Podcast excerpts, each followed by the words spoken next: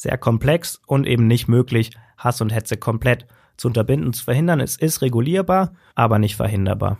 M94.5 to go. So ist der Eibacker. Na, zum Gleichern. M94.5. Hass und Hetze sind im Internet leider ziemlich weit verbreitet und irgendwie auch nicht wirklich zu regulieren oder zu verbieten. Bei mir im Studio ist Immanuel Petersen. Ich bin Nicole Albrecht. Ich habe zum Beispiel von der Seite Judas Watch gehört. Was ist denn das überhaupt, Immanuel? Judas Watch ist eine antisemitische Hetzseite, die eben Personen an den Pranger stellt, die sich für geflüchtete Menschen einsetzen oder gegen Rassismus sind oder auch eben Juden.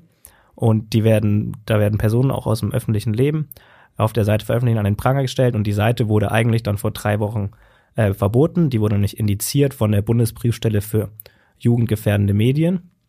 Aber die ist jetzt 3 Wochen später wieder online gegangen. Okay, wie ist es möglich, dass eine Seite, die eigentlich verboten wurde, wieder online ist? Das macht ja eigentlich keinen Sinn.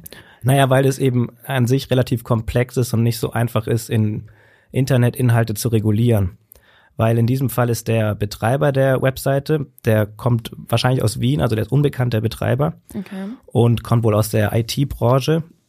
Das heißt, er weiß ganz gut Bescheid, wie er sich schützen kann und wie er auch seine Spuren, sag ich mal, verwischen kann. Das heißt, dass er einfach noch unentdeckt bleibt und dass man es nicht einer bestimmten Person zuordnen kann, die diese Seite online stellt. Genau, man geht davon aus, dass der in Wien ist und der hat eben unter einer anderen Domain dann die Webseite wieder online gestellt.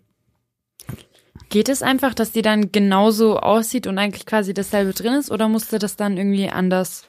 Nee, das geht eben nicht. Der hat die Claim geändert. Die hieß Verräter an der weißen Rasse, die den jüdischen Einfluss stärken. Und da aufgrund dieser Claim auch wegen Volksverhetzung gegen ihn ermittelt wurde, hat er die dann geändert und jetzt heißt die Claim Doing the Job the Media Refused to Do.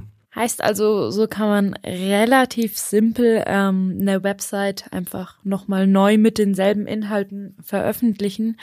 Da frage ich mich jetzt schon, wie ist das mit Hass und Hetze im Internet? Gibt es da überhaupt irgendwelche Grenzen oder kann man das überhaupt regulieren?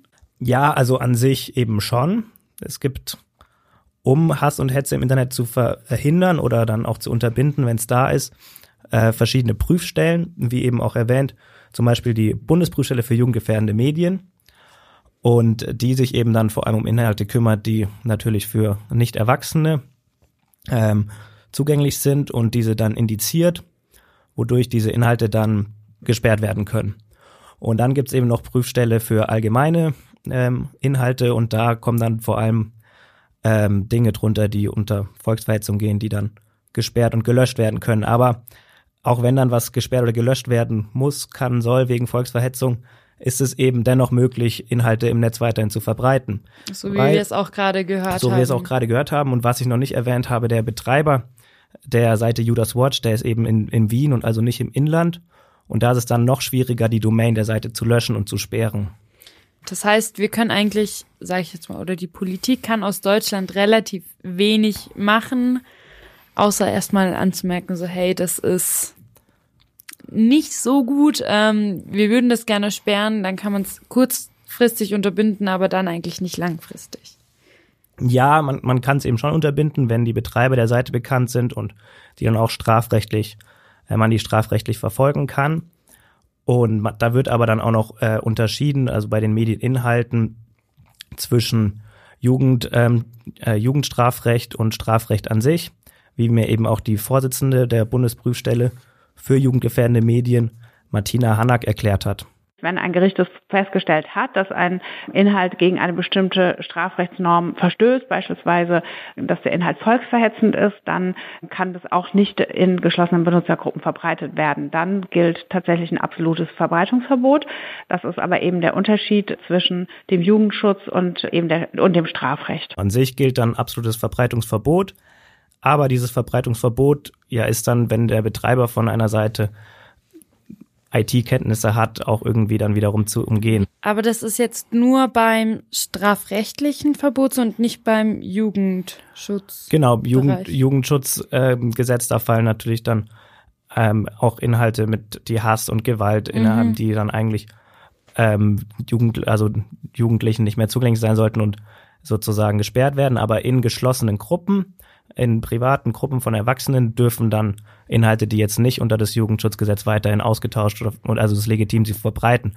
Und an sich trotzdem sind im Internet zahlreiche Inhalte, die, glaube ich, laut Jugendschutz nicht für Jugendliche zugänglich sein sollten, die Jugendliche anschauen können. Heißt also irgendwie, im Internet findet man dann doch alles irgendwie eventuell ein bisschen.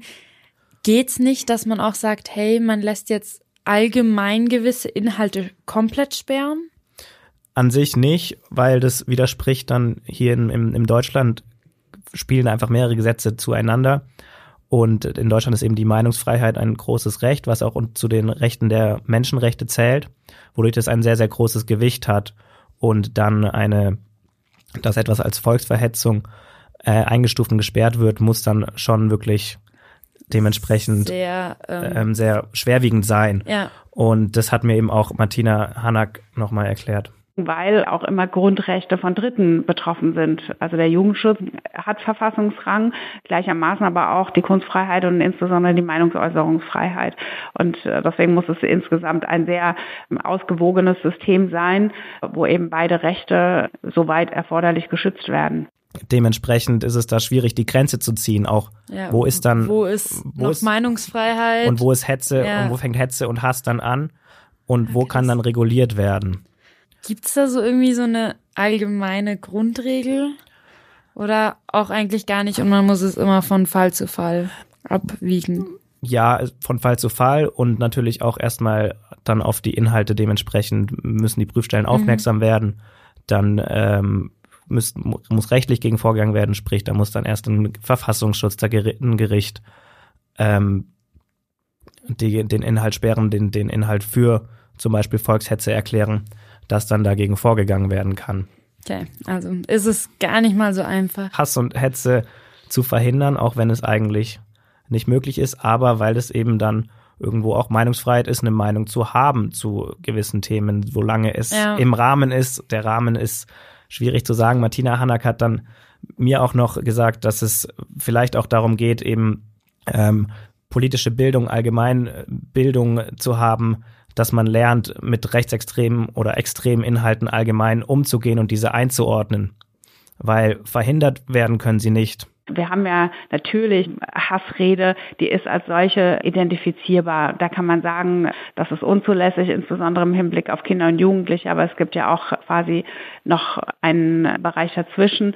Insofern ist es einfach sehr komplex und sicherlich nicht möglich. Sehr komplex und eben nicht möglich, Hass und Hetze komplett zu unterbinden und zu verhindern. Es ist regulierbar, aber nicht verhinderbar. Mit dem Netzwerkdurchsetzungsgesetz von vor 3 Jahren sollte dann auch verhindert werden, dass Hass und Hetze stark verbreitet werden, gerade in sozialen Medien. Wobei das da dann auch schwierig ist, weil es werden dadurch mehr Kommentare gelöscht auf Facebook, die dann wo dann Personen mit Hass und mit Kommentaren zugespammt werden. Aber zur Anzeige und strafrechtlicher Verfolgung kommt es meistens nicht, weil dafür sind wiederum die Betreiber von den Seiten verantwortlich. Und das kommt als nächster Punkt hinzu bei der ganzen Sache, dass Betreiber von Seiten da auch eine Rolle spielen oder Anbieter von Seiten, damit umzugehen oder beziehungsweise dazu angewiesen sind, dazu aufgefordert werden, es zu verhindern, dass auf ihren Seiten Hass und Hetze verbreitet wird. Heißt, es spielen einfach sehr, sehr viele, sage ich mal, Personenplattformen eine Rolle und sehr viele Gesetze, wo es einfach schwer ist, das alles zusammenzubringen, um wirklich was fest zu verhindern. Meinst du, es wäre irgendwann in Zukunft, könnte es möglich sein, das komplett zu verbannen oder eher nicht? Verbannen glaube ich nicht, weil eine Zäsur oder ein Verbot dient jetzt der Sache auch nicht unbedingt und beziehungsweise finde ich persönlich Verbote nicht förderlich. Aber es ist wichtig, dass der Umgangston miteinander, dass Wertedebatten geführt werden, dass wir lernen, in der Bildung lernen, was ist extrem, was ist nicht extrem, wie kann ich Inhalte darstellen, was ist da erlaubt, da vielleicht auch Gesetze zu machen, dass gewisse Sachen nicht erlaubt sind als Inhalte oder sind sie ja per se nicht. Aber an sich ist es beim Internet so schwierig, weil das ja dann von Land zu Land anders ist und dann je nachdem, wo ein Betreiber von der Seite ist, der natürlich das alles anders regulieren kann. M94.5 to go.